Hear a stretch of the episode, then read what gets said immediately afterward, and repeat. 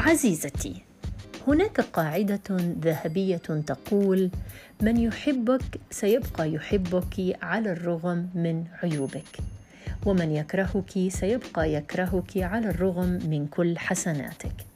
لقد قالوا عن الورد أنه أحمر الخدين فقد تكوني أنت كاملة بنظر أحدهم في حين قد تكوني ممتلئة بالنقوص أمام شخص آخر. لا تحاولي أن تقنعي شخصا ما أنت تعلمين يقينا أنه لا يحبك بأنك امرأة جيدة. حافظي على هؤلاء الأشخاص الذين يحبونك لما أنت عليه. واتركي هؤلاء الأشخاص الكارهين الذين يحملون طاقة سلبية اتجاهك. يحاربون الرياح كما حاربها دون كيشوت. مساء الخير.